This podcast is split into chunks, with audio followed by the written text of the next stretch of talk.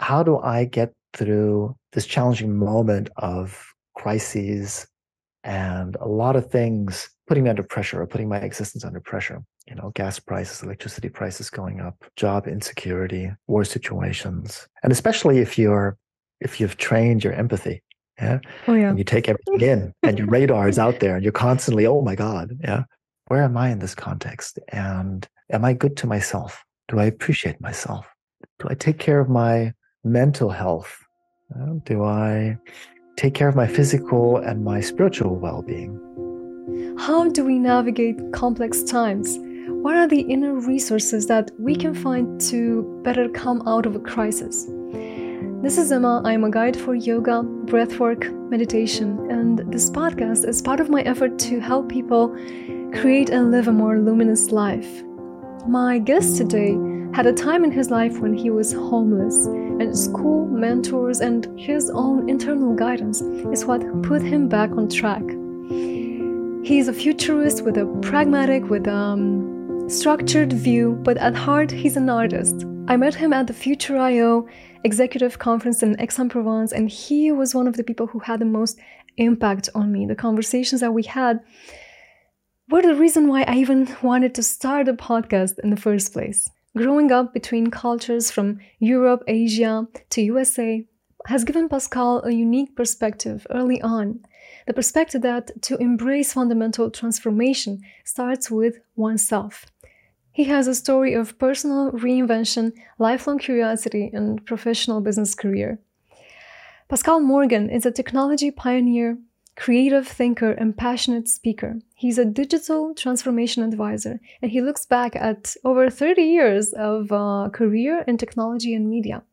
He's the founder of Think, Speak, Transform, where he connects, advises, and speaks on disruptive technologies, new business models, as well as ethical challenges for a sustainable future.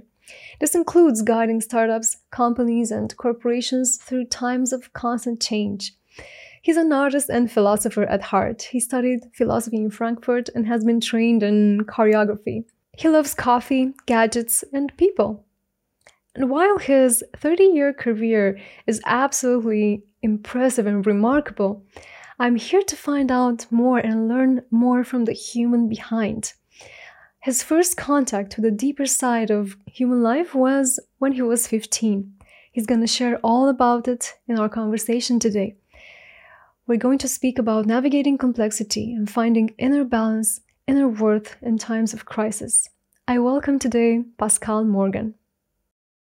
Hello, everyone. Welcome back. And welcome, Pascal. I'm so grateful to have you here today as my guest. Uh, how are you today? How are you feeling? Well, first of all, Emma, thank you very much for having me on. I really appreciate the invitation. Um, and it feels good to be here. Feels very good to be here. And it's a great way to start the day. Likewise, likewise, Pascal. When I met you in uh, France, in Aix-en-Provence, in the Future IO conference, you were one of the people who had the most impact on me. And I remember that even though we were in a business setting, um, speaking and thinking about work and the future and um, pragmatic things, what really had an impact on me was the, our dinner conversation, our white dinner conversation, actually, when we spoke about meditation, when we spoke about human transformation. And I remember listening to you and being like, I want to record what you are saying right now and put it out there for people to to hear. So it makes me really uh, humble and grateful that you're here today. And um, maybe just to to get the conversation flowing, could you share a bit? What is something that challenges you in this time, and what is something that you feel grateful for in this time? Mm. Oh, thank you. Well, actually, two very big and two wonderful questions, actually, um, that go very deep. So, uh, first of all, if I may just link back to that evening um, when we met, uh, it was it was a moment of serendipity for me. So, having this moment in a business context where everybody is talking about the future and about transformation and a lot of technology and how this will change society and that's what I usually do. I talk about these kind of complexities of what's happening around us. Then to have this moment, this pocket in time where we can just be there at a dinner table and have a moment of presence. And that was such a rich moment because yeah. it was a moment without beginning, without end. It was just there. and and that's what I think is so important today. And it is a big challenge. I'm not saying this is easy. Yeah, it's not even easy for me. Um, in a moment of a lot of noise and a lot of different challenges, too much input, information overload, different agendas, um, is creating that space of presence, natural, pure presence not wanting to achieve anything, not wanting to model anything, manipulate anything, just being there. And uh, and that moment for me reflects taking this moment of just being human and having that moment of a real connection. And that's um, that's what I was very grateful for in that evening. Um, that uh, that you went on this moment journey, kind of of presence, and I think that is something that I'm very passionate about to bring that more into the outside world is to have those invitations to others who are constantly in this kind of hype cycle. You know? It's always something mind, mind, mind, mind, or even too much worries and sorrows and looking back, or too much thinking about only tomorrow, but not taking care of our moment and presence. Mm, so true. And what I love from what I hear is that your work uh, deals with technology, with the future, with AI, and uh, as I was saying, very pragmatic things. But the way you approach that uh, is a very soulful one, it's a very deep one, and presence uh, oriented one. What is something um, meaningful that you're working on right now these days? A lot of things, I um, bet. well, yeah, yeah, yes and no. Um, I think I think it's a constant challenge mm. every day, every day to wake up and to make this a meaningful day. Yeah. Um, and not only I I read a lot, I connect a lot, I talk a lot. That's my job. I love speaking, mm. uh, and that's why I call my company Think, Speak, Transform exactly for those reasons because I just love to think and reflect and I enjoy complexity. But it's also the speaking thing that creates the connection. And in those connections, new things evolve right? There are different positions, there are different perspectives. I'm the classic debater. Um, mm-hmm. I don't know if you're familiar with the MBTI, um, uh, 16 personalities. Yeah. Um, I just love discussing things from different perspectives. What's your type? I sometimes, um, I am the debater. I'm the debater. ENTP. Okay, uh, great. So that's the person who just really loves. I even love to challenge myself, so I can like even in my mind when I have conversations with myself or with others, I like to sometimes debate against me or myself hmm. just to challenge me, just to understand, you know, where am I at? Because um, I've I do feel very immune to to certain bias traps. I mean, hmm. everybody is biased. Everybody has this thing. The moment you have ego, you have things that you use, patterns that you use to look at the world. Yeah. Mm-hmm. And that's always going to carry some bias you just have to be very observant of that and try to stay free of it as good as you can. But um, yeah, to actually answer your question, uh, it's a day yeah, every day. It's a challenge to to do something that is meaningful, and to always, for me, to look at what I'm doing. Is this creating impact? Is this creating progress? Um, am I just fulfilling some old patterns? Am I trying to close some old holes or satisfy some some needs? Mm-hmm. Or is it really something that is nourishing, that is good for me, that is creating value in my presence? Yeah. And um, so just just a word on where I come from, uh, because you mentioned that. So in after I finished school, or while I was actually finishing school, my my my uh, uh, Abitur, that's um, grade A level equivalent. So after 13 school years, I was actually I was actually in parallel studying choreography and dance. So I thought I was going to be an artist um, and a dancer. And I thought, okay, but I still want to go to university. I did do the um, the entry test at uh, the University of, of, Dance in Frankfurt. Um, I got admitted, but I did want to finish my school. So I then continued my education with a private school and then continued my Abitur, my um, A level uh, degree. And then after that, I thought, like, what is the best combination as an artist and as a dancer and choreographer? And then I started doing the music for my performances.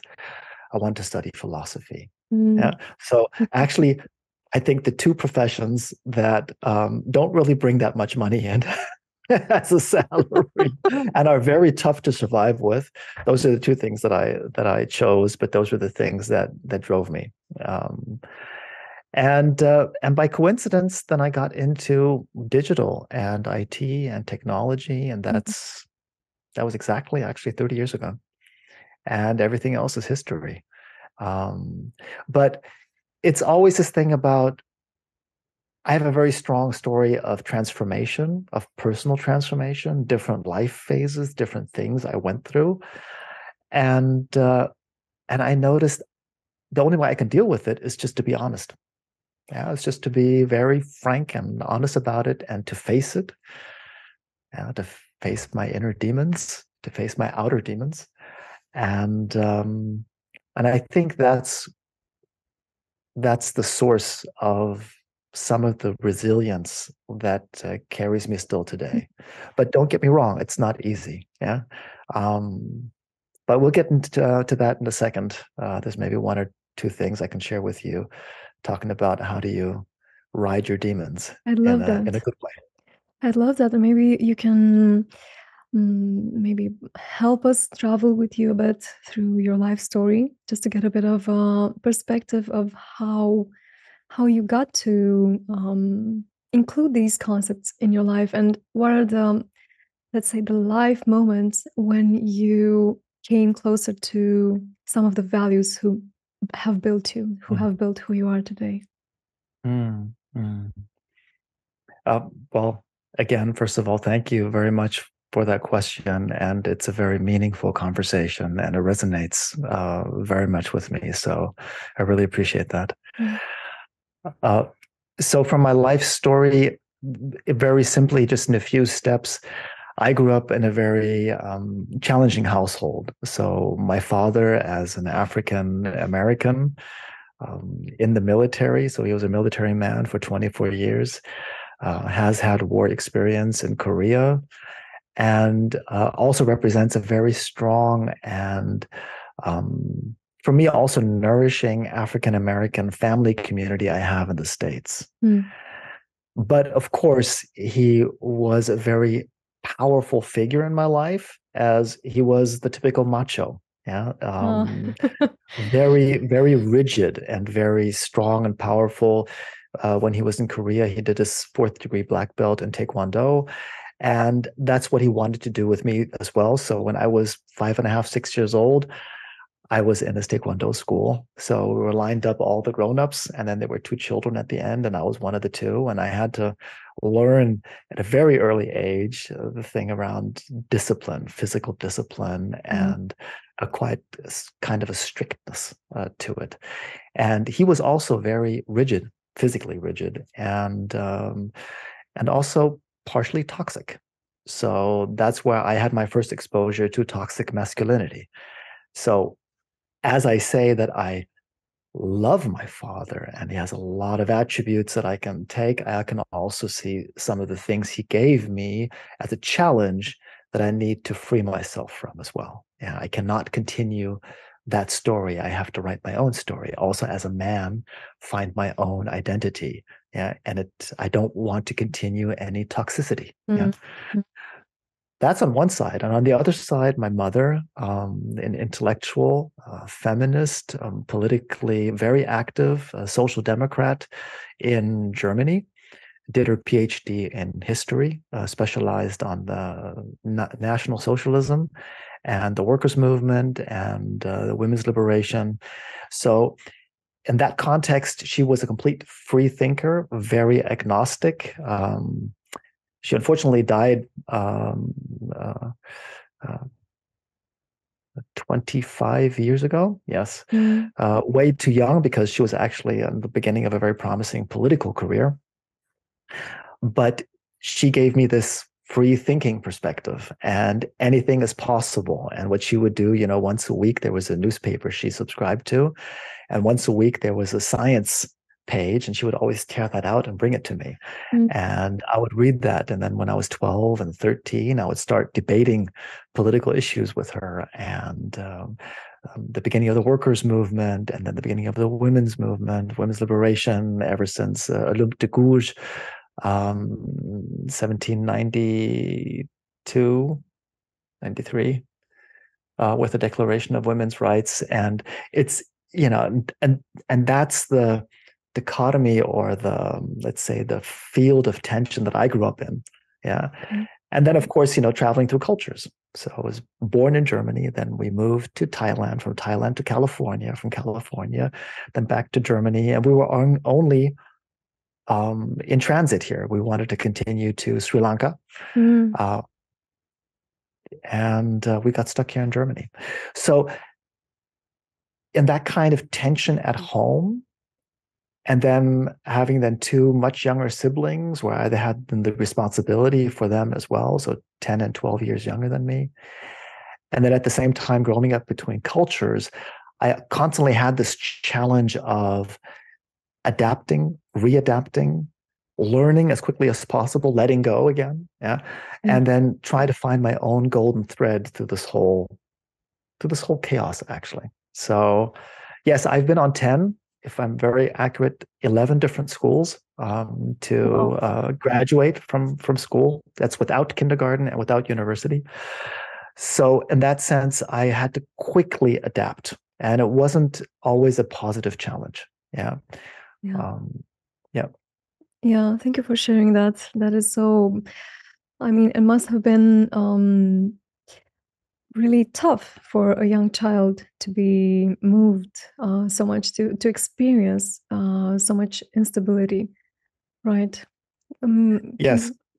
was it something that um, was there as a stable point for you or was it something that you managed to find as a as a grounding point for yourself in those moments? Yes so so i think from a very personal perspective, and I'm not looking at the outside moments. Mm-hmm, um, mm-hmm. We can also talk about that a bit later. Outside moments, people that play a specific role, um, mentors, even without knowing that they're there. Um, that's very important. But from my inner perspective and my inner journey, uh, there there were some key moments. Um, one very special moment um, there was i don't know if you recall the old audio tapes. And when i was 15 um, was a mother of a classmate of mine. She gave me this audio tape. And uh, and at the time we're talking the 80s at the time you had these very old um, it's very simple plastic encased uh, cassette recorders with these long long uh, buttons that you have to push down. They snap in and then the lid will flop open and you have to slide this cassette in and then you push the lid down it snaps in. And I had these very cheap headphones you know with these very cheap cushions that you put on your ears. And i remember it was an evening i was at home. Um, so she gave that to her son he brought it to me because he told her that i was into philosophy and and I was thinking a lot in class and discussing a lot. And I remember it was an evening at home. It was, uh, I think it was a winter evening. It was already dark outside, and and I put on my headphones, and I pushed the play button, and I'll never forget that. It's like I get goosebumps now. and I pushed the button, and I heard something that I've never heard before in my life. It was like an explosion in my head and in my whole body, actually. It was a tape from Osho, at the time, Bhagwan. And he was holding a speech, I think it was around, I think it was about the whole, the whole thing around philosophy Zen. And of course, he never really spoke so directly about it, but also some of the tantric elements that that was part of his philosophy. Mm-hmm. But he was just he was just mind opening for me, and um, that was a that was a very strong key moment. And I I just sat there mesmerized, and I listened to the tape, and um, and that has been with me ever since ever since deeply ingrained in my experience as a as a as an adolescent with 15 and i'm very grateful for that because i experienced this inner moment that i think gave me the resilience for some of the challenges that were just right around the corner. So when i was 16 my family more or less imploded. Um, it was a very violent, very disruptive um, divorce and split situation where um, my parents split up. Uh, they were kidnapping my siblings from each other. Um, there was there was a lot of violence involved, um, and it was very traumatic. Uh, so with 16, I was homeless. Uh, so my mother moved away, my father moved away, my siblings were gone, um, the house was sold, and I was in a large German city um, in Frankfurt, and I had no place to go, and uh, so I had to improvise, and I, you know, um, improvised at friends' places. I slept outside. I went to these, what you have in Germany, these small garden houses. So you have these little garden colonies. And sometimes I would find a little house that didn't have a big lock and I would maybe break in and then have a night there.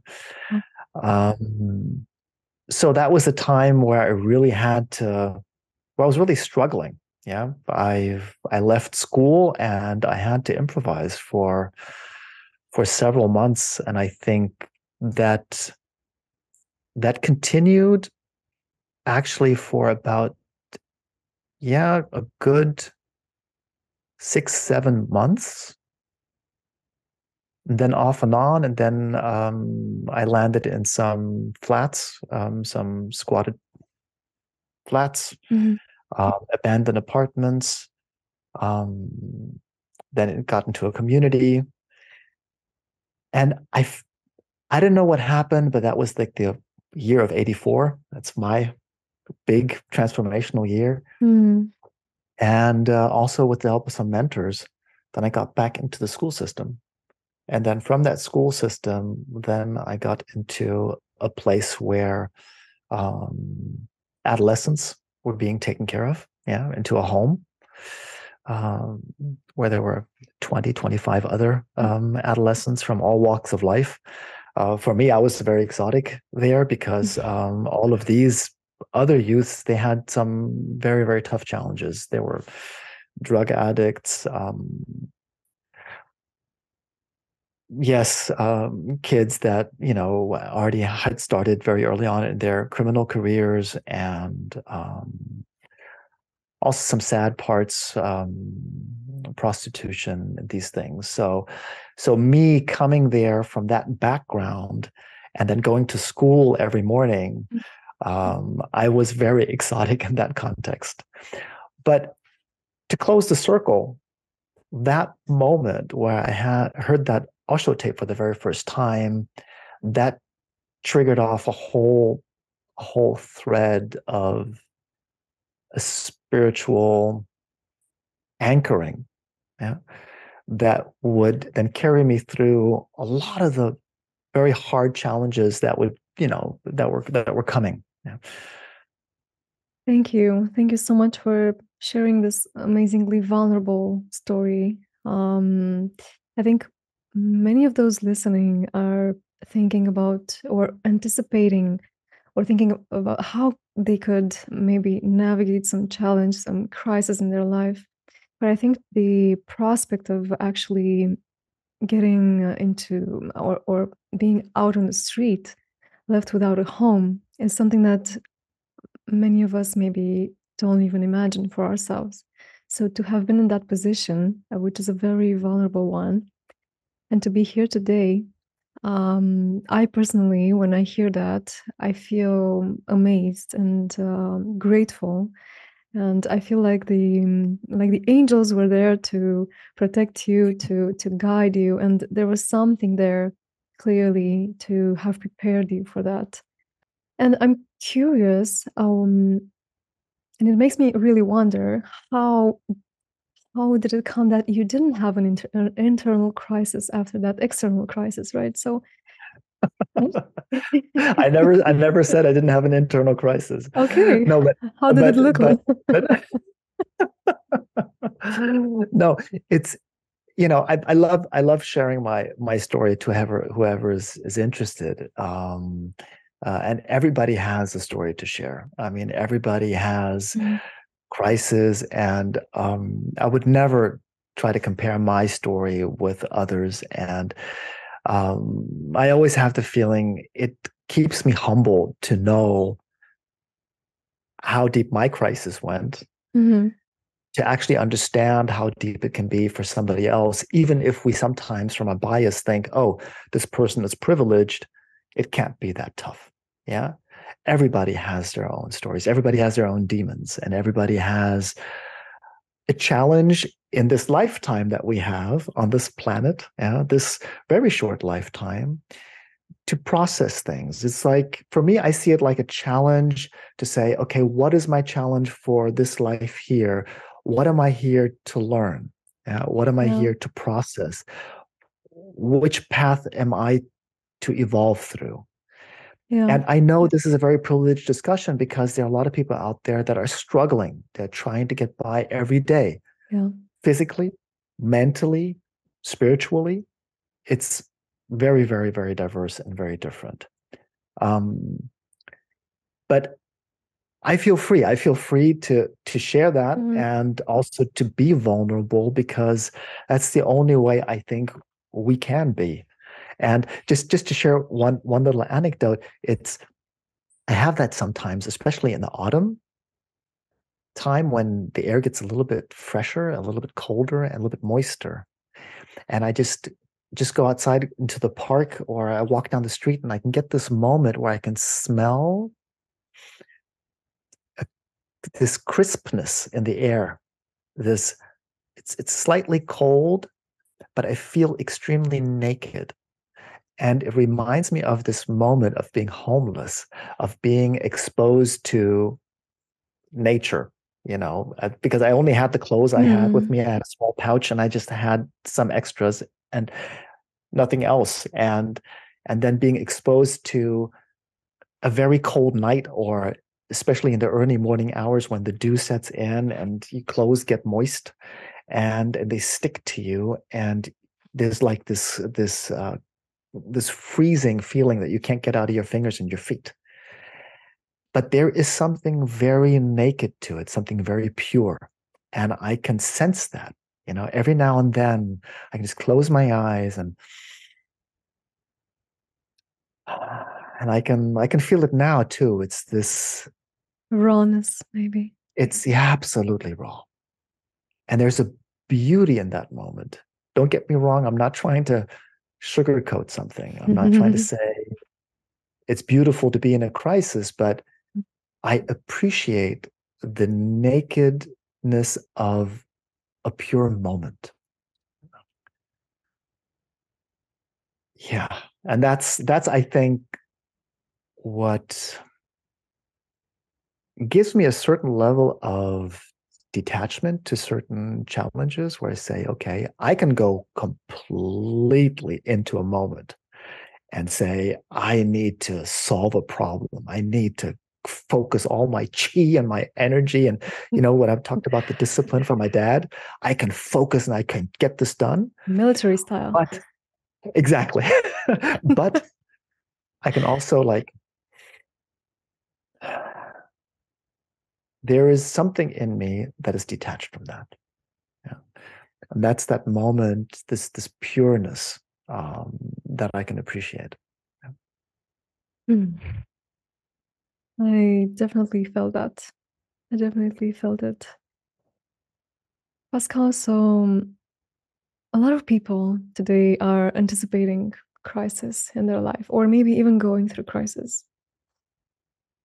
How do we how do we manage this? How do we, I don't know, listen to the news and hear about the war, hear about the financial crisis that's coming upon, and manage to not create an internal crisis, not manage to not go into that space of survive, but stay in that space of thrive, let's say. Can we mm-hmm. can we hope to to thrive in these times and uh, when I think about philosophy, um, my my or, or, an objection that I think could be there is that um, in times of crisis, philosophy comes second. Uh, that is an objection that I've heard that in times of crisis, there's no time you have to act. You have to. You don't have time to.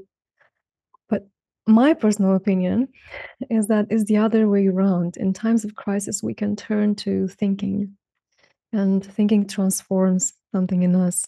Um, can you share a bit about this? Maybe some of your own wisdom and experience. Wow, um, very well put, Emma. I'm I'm learning from you, just listening and taking this moment in, and it's wonderfully said. It's wonderfully said, and I couldn't agree more. Uh, crisis has always been as painful and as critical as crisis can be. It's always been the beginning of something new. And not that i misunderstood i'm not saying crisis is good the war in ukraine is not good. Yeah. Um, hunger oppression um, abuse is not good yeah um, and I understand it's sometimes hard to filter out all that what's coming in. Um, and I, I know a lot of friends in my meditation community and my spiritual community, they sometimes tend to then to negate everything and to say it's all mm-hmm. fake or just to, and I and I understand where they're coming from. Uh, I'm I'm I'm way too much into science and into the real world to really capsule myself off and to call everything it's just fake there's a big difference between understanding my own life as like a stage mm-hmm. and mm. observing and seeing how these things play out and what they do with me and what I can learn from that. There's a difference between understanding that on one side and on the other side negating everything what's happening out there. So that's why i do feel very immune towards for instance conspiracy narratives or um, esoteric concepts that might lead us away into another construction actually. Yeah it's just yeah, repla- I, you're replacing one construct with another construct. I totally resonate and and there's this thing about okay wait a second. Wait wait wait. Where am i? Where am i in this moment? A lot of people do it over breathing over connecting over introspection um, things that i do for instance. I mean i meditate every morning. I have to start my day. If i don't have that moment then something's off for the day so I begin every morning with uh, physical exercise with um, th- it's a mix out of um, physical awareness, breathing, yoga, um, and then also fitness and weaving these things in. But then there's also a moment of meditation, and and there are different meditation techniques out there. You have passive meditation, active mm. meditation, and all kinds of different things. I have some. I have some favorites um, that I that I like to do. Um, but you know, everybody should find their own style and their own model that they can that suits them. Yeah. yeah. But it's this. What I'm trying to say is this: How do I get through this challenging moment of crises and a lot of things putting me under pressure or putting my existence under pressure? You know, gas prices, electricity prices going up, job insecurity, war situations.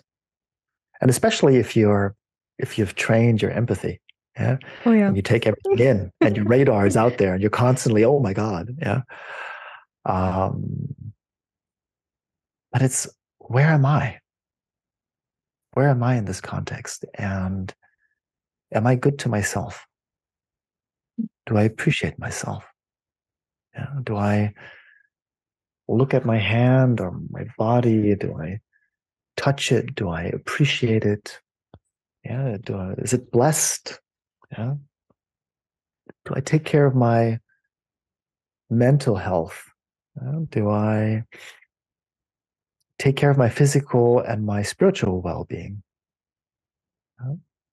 And that is something that doesn't come by itself. It needs to be practiced. Appreciation needs to be practiced. Yeah. It's the same thing like connecting. Yeah. Uh, sure. Calling people you're connected to, and calling them and saying, How are you? Yeah. Looking out after each other. It's, it's there's mm-hmm. there's some doing that needs to be done, taken care of, right? Um, so what I've learned in my in my practice, for instance, so I I like working a lot, for instance, with chakras.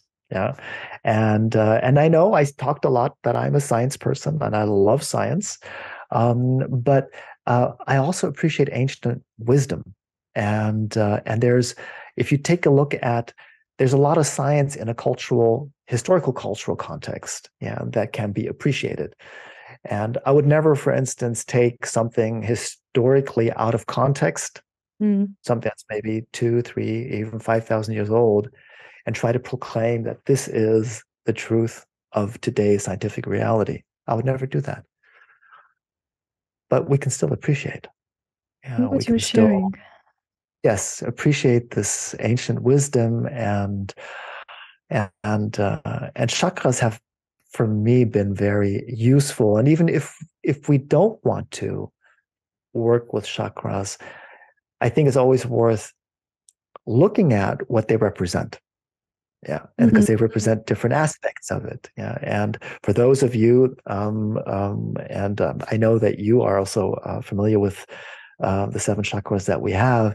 And if i start root chakra yeah at the very bottom and go all the way up it's it's a very clear narrative. Yeah, it's mm. like I am, I feel, I want, I love, I speak, express, I see, I pray. And these are very interesting dimensions in our life, in the time that we have here. Yeah. And if I start with I am in my root chakra, it's about existing?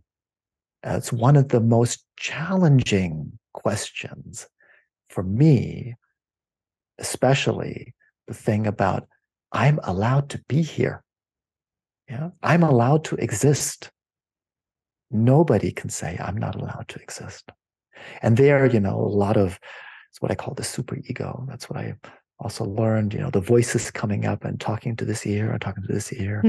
uh, sometimes it's the voices of your parents. Sometimes it's your own internalized voices. It's the voice that actually tries to keep you in in the small boundary. Mm. Yeah.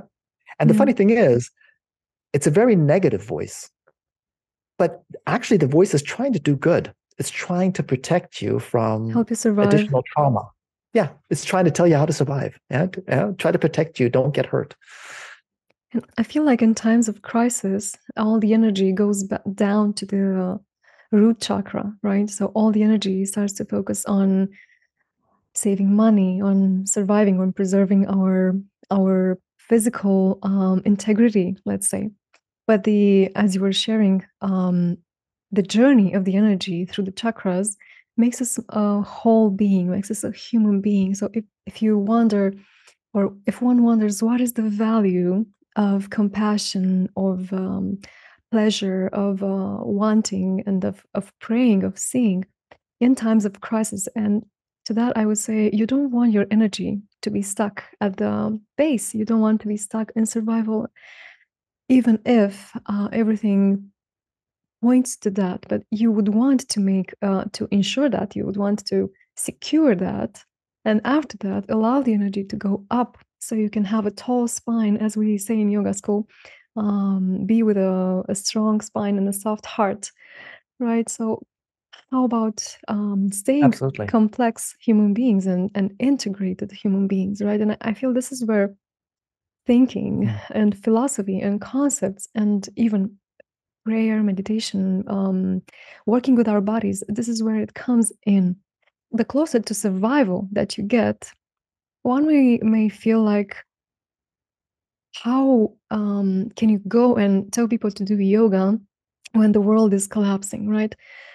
But precisely because the world is collapsing, we need to have these practices to be grounded, to, to be to have our inner resources.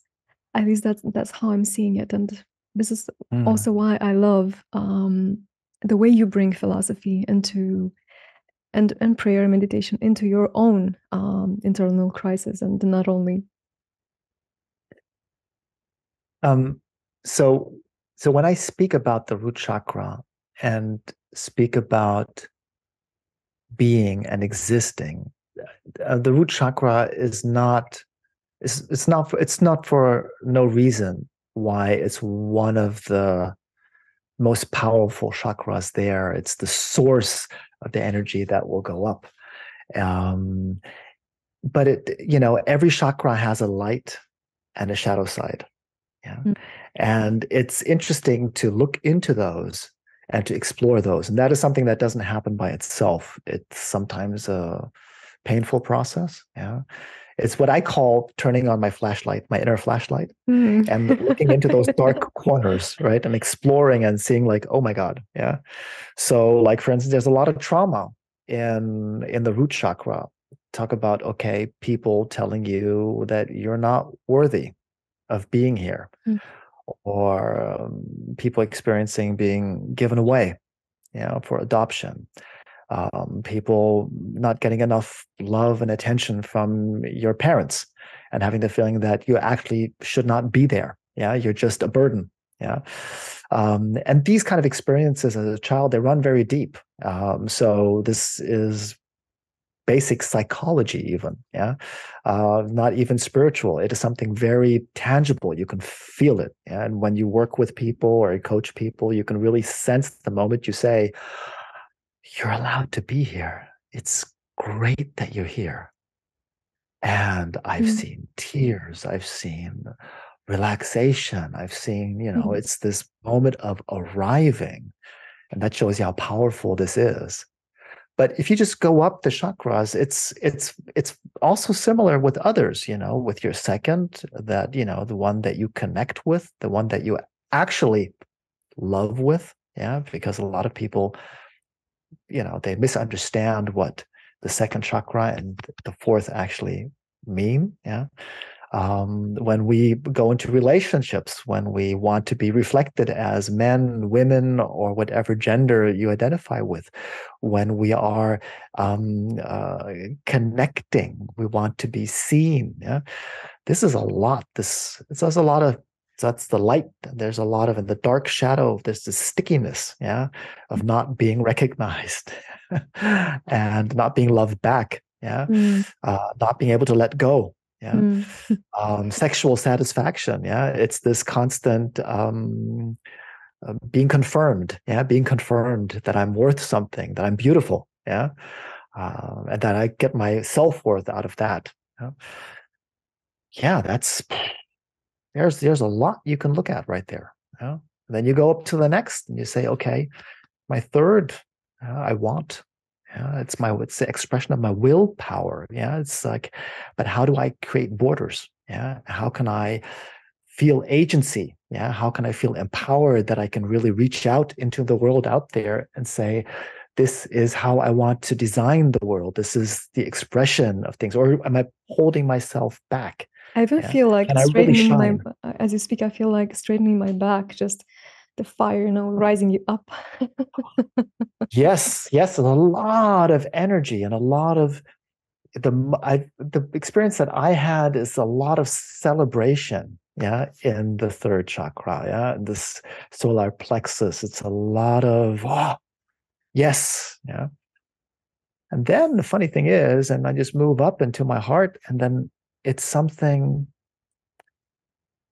this this was my most transformative moment and that's why in ancient wisdom they call the heart chakra the the transformational chakra that actually connects the, the the lower ones and the upper ones and can transform energy. And also when you're stuck in one of those or you're in the shadow moment you can actually then connect it with your heart and it will transform a lot.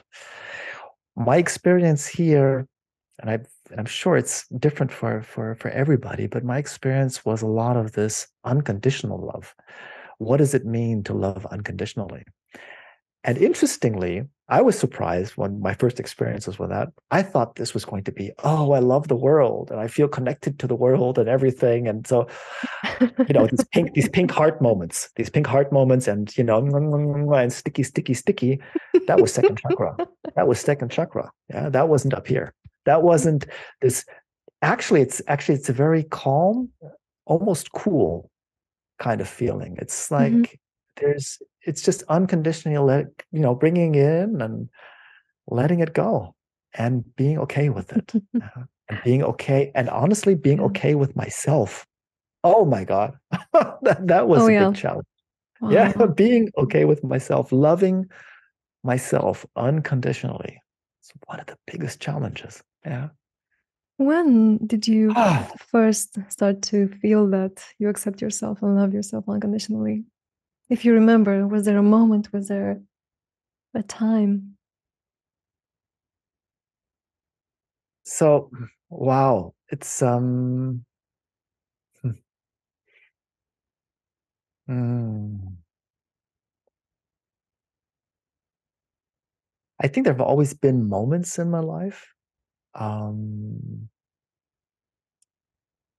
uh, I remember uh, talking about vulnerability when I was, um, I think, eight, eight and a half years old, uh, dancing naked in front of the closet of my parents. I was alone at home, and my parents had a closet in their room and a big mirror, and and uh, I I was a little bit chubby.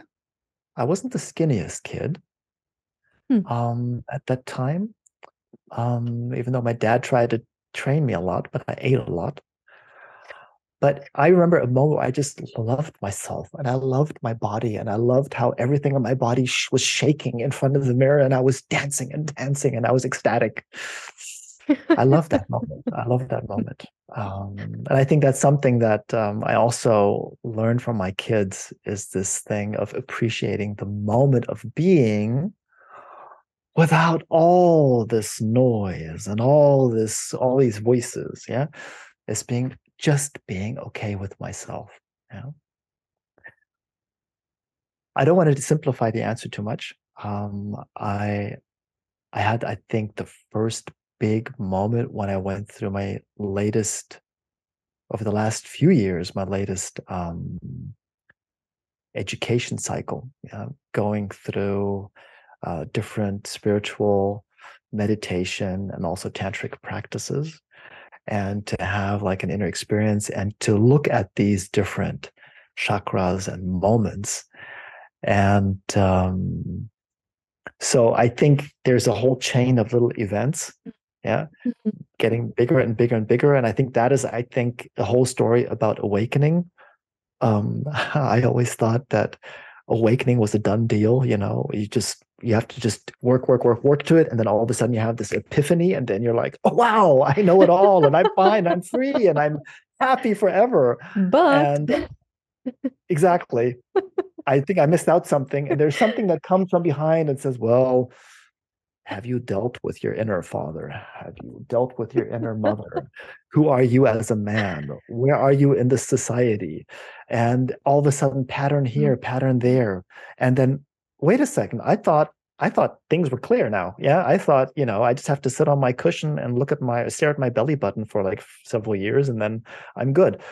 No, it's a it's a constant I had this conversation the other day about, you know, this this this U shape in in your process oh, yeah. of awakening, and then having these different stations, and then always looping back, and and then all of a sudden you think you're very far in something, and then something completely mundane happens, and you get all upset, and all of a sudden you go like, oh wait a second, I'm in a pattern right now. Mm. Yeah, yeah, I'm on. Yeah, I'm in this yeah. moment. I'm in the, you know, these old jukeboxes with these little records. Yeah, right? yeah, yeah. So yeah I just push the button, and, and then this arm gets the little record out, puts it on there. The tone arm moves over, the needle sits down, and the record starts playing. Starts playing. And all you can do is watch, and you can't stop it. Mm. That's a pattern. That's a pattern where all of a sudden this jukebox starts and it starts playing if mm. you hmm. like it or not. Yeah. So, like, screw your enlightenment. Yeah, I've got you now. And you're going to listen to this record until it's finished. Yeah. And then when it's finished, then sit down, meditate about it, and ask yourself, why did that happen? What just happened now? Yeah. Talk to your inner observer. Yeah. And try to learn. It's, it's so. I love it. I love it yeah like and i feel like this is so encouraging for anyone who wants to go um, or who is already on a, a path of self-development it, it never stops right like you mm-hmm. meditate mm-hmm. you've been through your journey you've been through everything and you now have kids and the kids get um, sick and they cry and then you have to record a podcast with me but everything is messed up so you have to you come downstairs and uh, that was the story of my morning. Absolutely yeah uh, I, I took the liberty to share that because I, I, I, just i just felt like it's so um, i don't know speaking about uh, it's so telling to how you still have challenges right? And how we still have challenges. Like so many many people think that I uh, just because I teach meditation and I practice meditation, I'm this person who never never gets angry. Well, ask my boyfriend. right? I mean, I'm a human being. Everyone is a human being. We have emotions. We are allowed to have emotions. Anger is actually sometimes or can be a good thing, moving us, moving us through something and away from something that we don't want. So, um, and we see a pattern. When we see a pattern I feel like the power is there to observe. To observe, as you said, you watch the record, you cannot stop it in the moment, but then you can reflect about it, and uh, that's where our absolutely. power lies. Absolutely, absolutely. Um, and if I may share a little nugget, because you just you just reminded me of that, the whole thing around emotions. Um, I was introduced to a concept to you know to differentiate between feelings and emotions where mm. in this this concept and as i said we have to be careful with concepts but i just take it you know as an impulse of feelings are things that i feel in the moment yeah the mm. moment being here with you in this wonderful conversation, this wonderful connection and sharing. And I feel like my horizon is widening while I'm talking to you and and I can then observe all the feelings that I have. Mm. And then emotions, where in this context, um, emotions are like old patterns, like when I get what we call triggered. Yeah. Um, something happens and then I react out of a pattern or out of a bias or um yeah that you know this this it's a there's a difference where the moment i was introduced to that when i react strongly what i would say normally emotionally then i ask myself is this a feeling or is this an emotion? Is this, or in other words, is this something that is genuine in this moment? Mhm. Or is it like an old pattern, the way how I have learned to react to something? And I give you an example this thing around, because you talked about anger. Yeah. Um, honestly, I mean, for those of us who are familiar with the like golden energy or red energy, you know, it's this whole thing around, you know, um, I mean, we can't always bathe in in in mother milk, right? And then always have this golden energy and the sun is shining and everything is beautiful. Mm. Yeah. We also go through childhood. No, I want something. Yeah. Or Oh, yeah. no, I want to do it differently. I have my I have my stubborn head and I want to, you know, I want to run against it or I want to touch that hot pot and I want to burn my hand. I want to learn. Yeah. I want to do it differently. Adolescence, puberty. Yeah. I want to move out. My parents suck. This world sucks. I, I know it better. I know it differently. And, and those are experiences that are very important. So red energy, anger, yeah, destruction, yeah, is very important because without it, you will not have that creative moment. And that circles a bit to our discussion that we had in the beginning. Yeah. It's this cycle, you know, the destruction and death bringing in, out, you know, birth and new life and new perspectives. Yeah. Mm. And that's why um, you know, also in in ancient uh, Indian wisdom as well, this whole thing around, you know, you have you have godlike destruction and you have godlike creation. Yeah. Yeah. And these forces, they're they're constantly there, and they're part of our human being. Yeah. It's um it's it's okay. It's okay to be angry. It's okay to have that moment of tearing down things and recreating. Yeah. If I'm not a slave to it. Yeah. And if I don't inflict pain on others. Yeah. Mm. That's very important. So I'm not proclaiming violence. Yeah, that's something else. Um, it's this, it's the red energy, it's the red power of wanting to create something new. And I can only do that if I get rid of something old. Yeah. And and that's this whole thing with golden energy, red energy, golden Mhm. saying everything's in harmony, and red is everything is in destructive recreation. Yeah. It's Shiva. Um, it's Shiva. It's destruction. It's um, taking out obstacles. It's uh, removing toxins what no longer serves. Yes, absolutely. And you can't always do that peacefully. You can't always say, like, no, I want all these bad things to leave. Sometimes you need to take action and you need that energy and you need the power to do so. Yeah. And uh, so that's why I say, and then the other example that's where I was leading to is like um when when my kids do something and they trigger something, they don't listen, Mm. for instance. Yeah. I, I call my son like three or four times, he doesn't react. Yeah. Mm. And then I get like, "Ah," yeah. And I think every parent can relate to that. Yeah. Um, this moment where kids don't listen. And then I can sense, I can sense something happening in me. And I can sense something or several things, right? One thing is I I'm not being heard. Yeah. So it's my own kid, but my kid in that moment can trigger something that has nothing to do with him. Nothing whatsoever. It's relating to my own childhood of not being heard, not being listened to. And then I get this anger. Yeah. And then what happens? Then I have another pattern coming up. I go like, my dad comes up. And my dad says, You better listen and you have to be uh, on point. So, and then that's how this whole pattern then starts. You know, I have an old emotion that's triggered, then I have a behavior pattern that's trying to, like, you know, because it's trying to protect me, it's trying to create an environment where I'm being heard and where I have control. Yeah. So, and that's and that's where I'm in. That's where the record is playing. Yeah, and that's where the record is playing, and I go like, okay, wait a second. Then I have to reflect. Go, okay, what's happening here with me? Really? I want my son to hear me.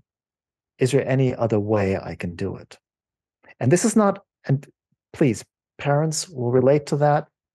This is not something you can always do. And the moment you have to leave the house and you have only two minutes to get to school and you're late already, and you your kid is not listening to you and you don't have the time to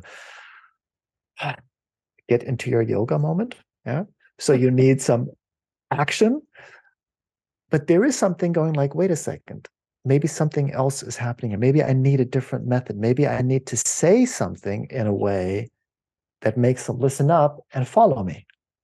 And i say like oh by the way did you think of this? Do you have your so instead of saying get ready get out of the door I say have you packed your water bottle? And that will get him thinking. It says oh no i did not. And then he'll like pack it and say okay are you are you on your way out the door? And then i create this moment where i don't need to activate yeah my old patterns and then i found i found a little one but i found a new little door that opened mm. that is leading me on another path yeah away from my old patterns yeah. Love it pascal and that comes from the ability uh, and your ability to actually observe what is happening in that moment which as you were saying uh, come, can come very hard but as we train it it will be there in the moments where we most need it yeah. Right. Yeah. Yeah absolutely. But again um because you're talking about philosophy and i'm and i'm a and i'm very adamant about pragmatic or practical philosophy. Uh, there's something very pragmatic in everything everything i also talk about. Is first of all just be good to yourself. Yeah. Mm-hmm. um, that was of course i'm leveraging from my own learning. Yeah because i know i can be very hard on myself uh, i can be very unforgiving. And for me one key moment was to say wait a second.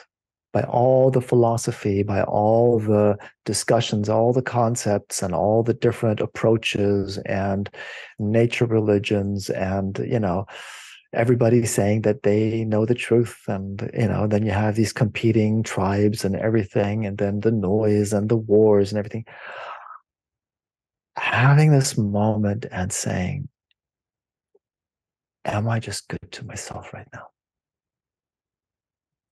yeah nobody's perfect yeah and it's not always about saving the world you it's about being good to yourself, you know? um, being forgiving. Know? And it's a lot about self acceptance.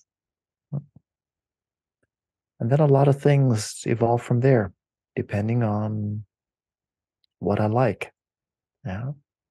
what my preferences are. But I think if everybody would have the experience and the inner space of being good and forgiving and accepting, um, I do think the world would look a little bit different. Yeah. That is don't so... want to come across too idealistic, but I do believe. I totally, totally, totally resonate with that. I feel like we have been given we have been assigned um, a small piece of the universe uh, to take care of and it's in our own care it's in nobody else's care. And while we can have some control on other parts of the universe, it's this part of the universe that we first have to nourish and care for and love. And it's not selfish, it doesn't exclude um, taking care of others. On the contrary, I have this really, really strong belief that the change you want to see comes from inside. You start with your world. If we want to change the world, we start with the inner world. And I think that you, Pascal, are one of the people who are an, an example of that because you've changed your own world uh, through your in, own internal change, right? And you have changed the world of your family. Uh, you've changed the world of um, of your company and your community, and now you're looking to change even more the world to transform because this is your uh, your word right to transform through your own transformation so it's so relevant and I, I feel like there's the temptation to look away from from the internal while mm. everything is cr- going crazy right but it's even more relevant to go inward while everything is going crazy Yes, no, I I fully agree. Um, so this whole thing around transformation, um, so I have the feeling it's the best thing I can do is to talk and to drive transformation. And mm. uh, I learned early on there's this um, Fredmund Malik, um, professor of economics in the University of St. Gallen, and well, he wrote a lot of a lot of books. Now I'm going a little bit into the business part to it, but it still resonates with me personally. It's this whole thing about. Um, he started off with this. I'm simplifying a lot around work is not supposed to be fun. Yeah, because a lot of people say, um, like for instance, parents to their kids, you know, do whatever you like. Yeah, do what you think is fun for you. Yeah, and uh, and you know, again, simplified and extract. It's about this concept of not doing what you think is fun, but doing something that is given to you as a talent. Yeah, that you have a talent for, that you're good at. Yeah. And when when I discover that, or when you know, just in general, I think it's a it's a general learning, is that the moment we embrace our talents, fully embrace our talents, we become good at doing that, and then with that comes a a positive reflection. We have a positive impact on ourselves, on our families, our communities. And that's then where the fun sets in. Yeah, mm-hmm. it's the appreciation of it. And uh, we very often misunderstand. That's why you have these talent shows on TV where people go on stage and they think they can sing and they can't sing. And the whole nation watches TV and starts laughing yeah, because people think I should be doing that, what I think is fun. But I can't sing, so I'm not going to go on stage. But there's something else I can do. And and uh, i had a transformational coach that helped me also through a phase and that's also very important is to ask for help by the way mm. we i mentioned at the beginning talking about mentors, mentors. And, mm-hmm. yeah um, and uh, and i never stop learning and i always look for mm people who mentor me even sometimes people mentor me without them knowing that they're mentoring me um, and it's not always about age you know? I i learned from a 15 year old as i can learn from an 85 year old it's just different moments yeah where i go like oh, oh that was a learning. That yeah. was an impulse. That was something that struck me. Um but it's this thing with um i lost i lost my thread That's a good one. yeah, it's about what I can what I can do. This transformational coach, exactly. Um, and what he did was, you know, he he had me he had me draw my my lifeline. So and you know on different different levels, you know, my my work career, my, so educational work career, my mm. you know my own uh, health situation, whatever. Um, hobbies and so forth and then he made me pinpoint the crisis moments, what we talked about before. And then looking at those crises, these moments of crises, and then saying, like, what were the elements or the talents or the capabilities that helped you through those moments of crises? And write them down. Write them down, look at them. And that was mind opening. That was eye opening. That was like, wow, those are my natural talents. Yeah. How did i over and i and th- those are different for everybody. Yeah. but really taking a look at that and going okay that's what i'm equipped with. Yeah i'm going to take a look at those right now. I'm going to strengthen my strengths instead of constantly looking at my weaknesses mm-hmm. and take a look at my talents and see how i can actually leverage them. And that's one of the things that i do is i i love talking I love learning. I love connecting. I love sharing. And I love transforming, you know, looking at things from different perspectives and then seeing what happens. Yeah. And just, you know, not being judgmental, not mm. already having a rigid outlook on the outcome of it, but just to see how this space evolves. Yeah. Um, yeah yeah, that's what I like. That's and that's now I like doing. Yeah. that's amazing. Amazing. Amazing. I can't believe we're um almost coming close to to the end of this conversation. Oh wow. I know, right? Um and I feel like we could be here for hours And um, probably when we meet again, we will talk again for a couple of hours. But now, as we move to maybe the end of this conversation, um, I feel like there there was a lot today, and um, there was a lot of wisdom and insight that you shared. And I feel like I'd like to close somehow the circle with one thought. And I know this is hard. If you were to share one thought that you feel people can take and take in um, and use as a resource in times of crisis, what would that be? Mm, cool. wow. Wow. Wow.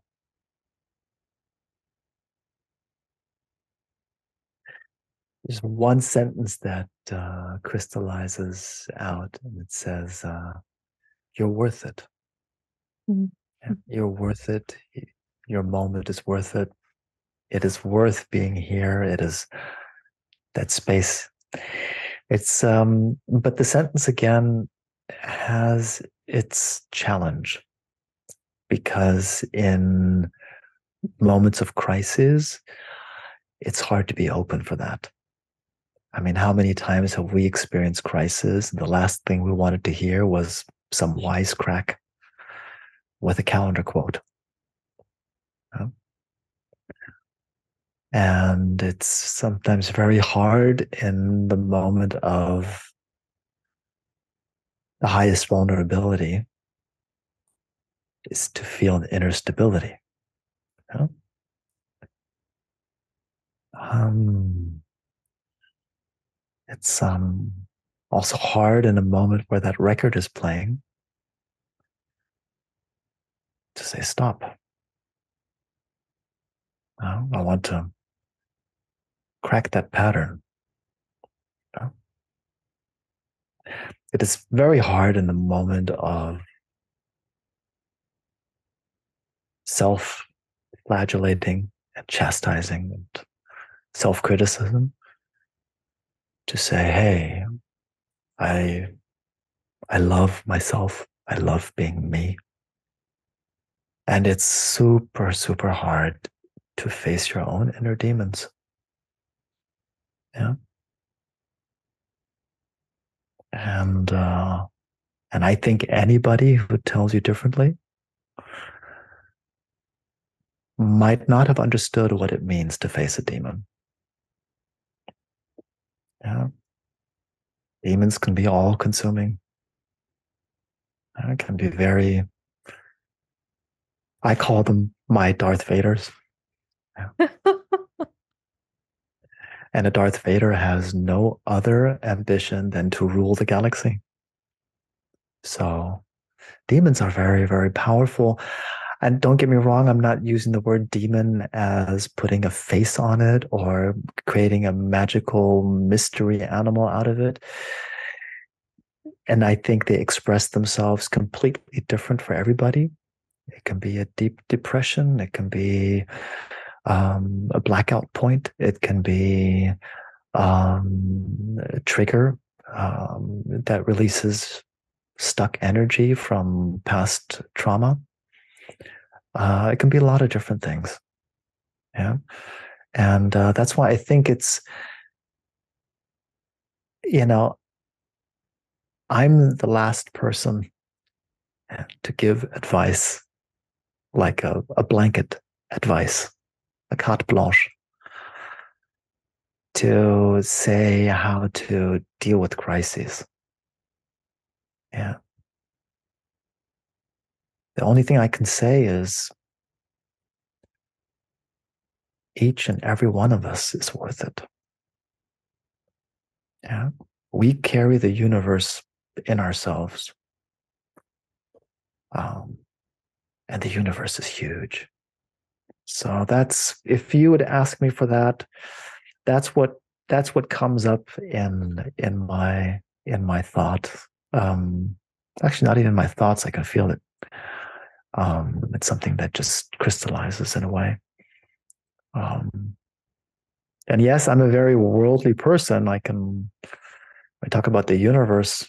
The observable universe, 93 billion light years across.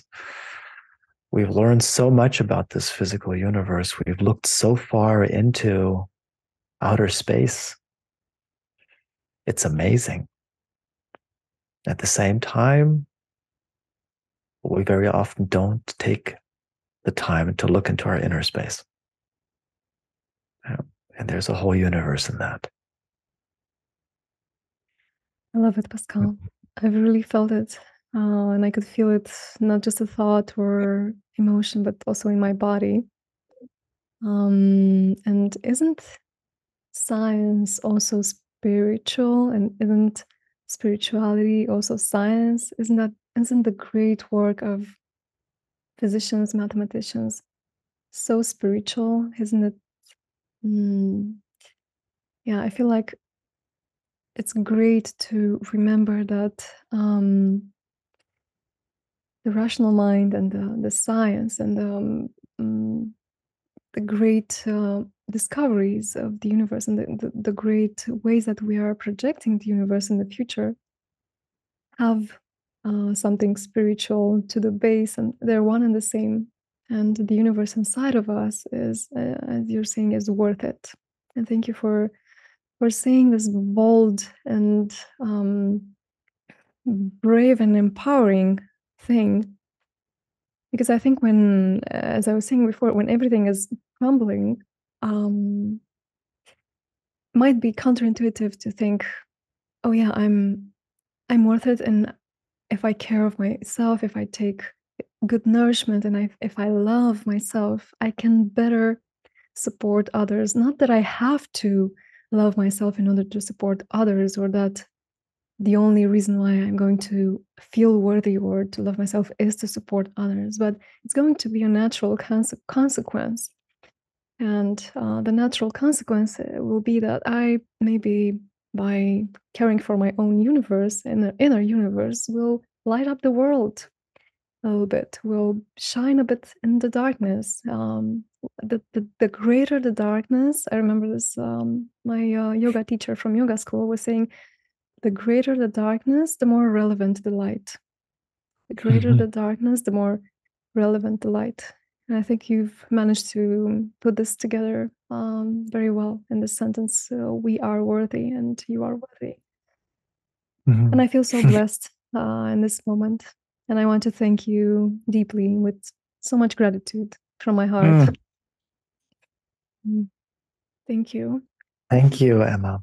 And uh, my gratitude and thanks go back to you and also to this moment. Um, it's been it's been an amazing journey having this conversation and uh, and uh, when you reached out I've, i knew i definitely want to talk to you and uh, it's a, it's like a gift, a gift that the universe has just um, brought. I mean, we only have a short amount of time on this, what I call the spaceship Earth. This uh, this ball of rock that is floating through this galaxy and this galaxy is only one of maybe two trillion other galaxies. I have no idea and I have this feeling it's um it's like a borrowed time. You know? It's when I take a look at the at the history of evolution, you know, and the way how we've evolved, and then we just pop up and we have this short amount of time. And when we take a look at this time, we can actually make it feel like forever. Hmm. Mm. And um, and that's the moment that I appreciate to say, okay, how am I going to embrace that and use that to have experiences like these? Yeah.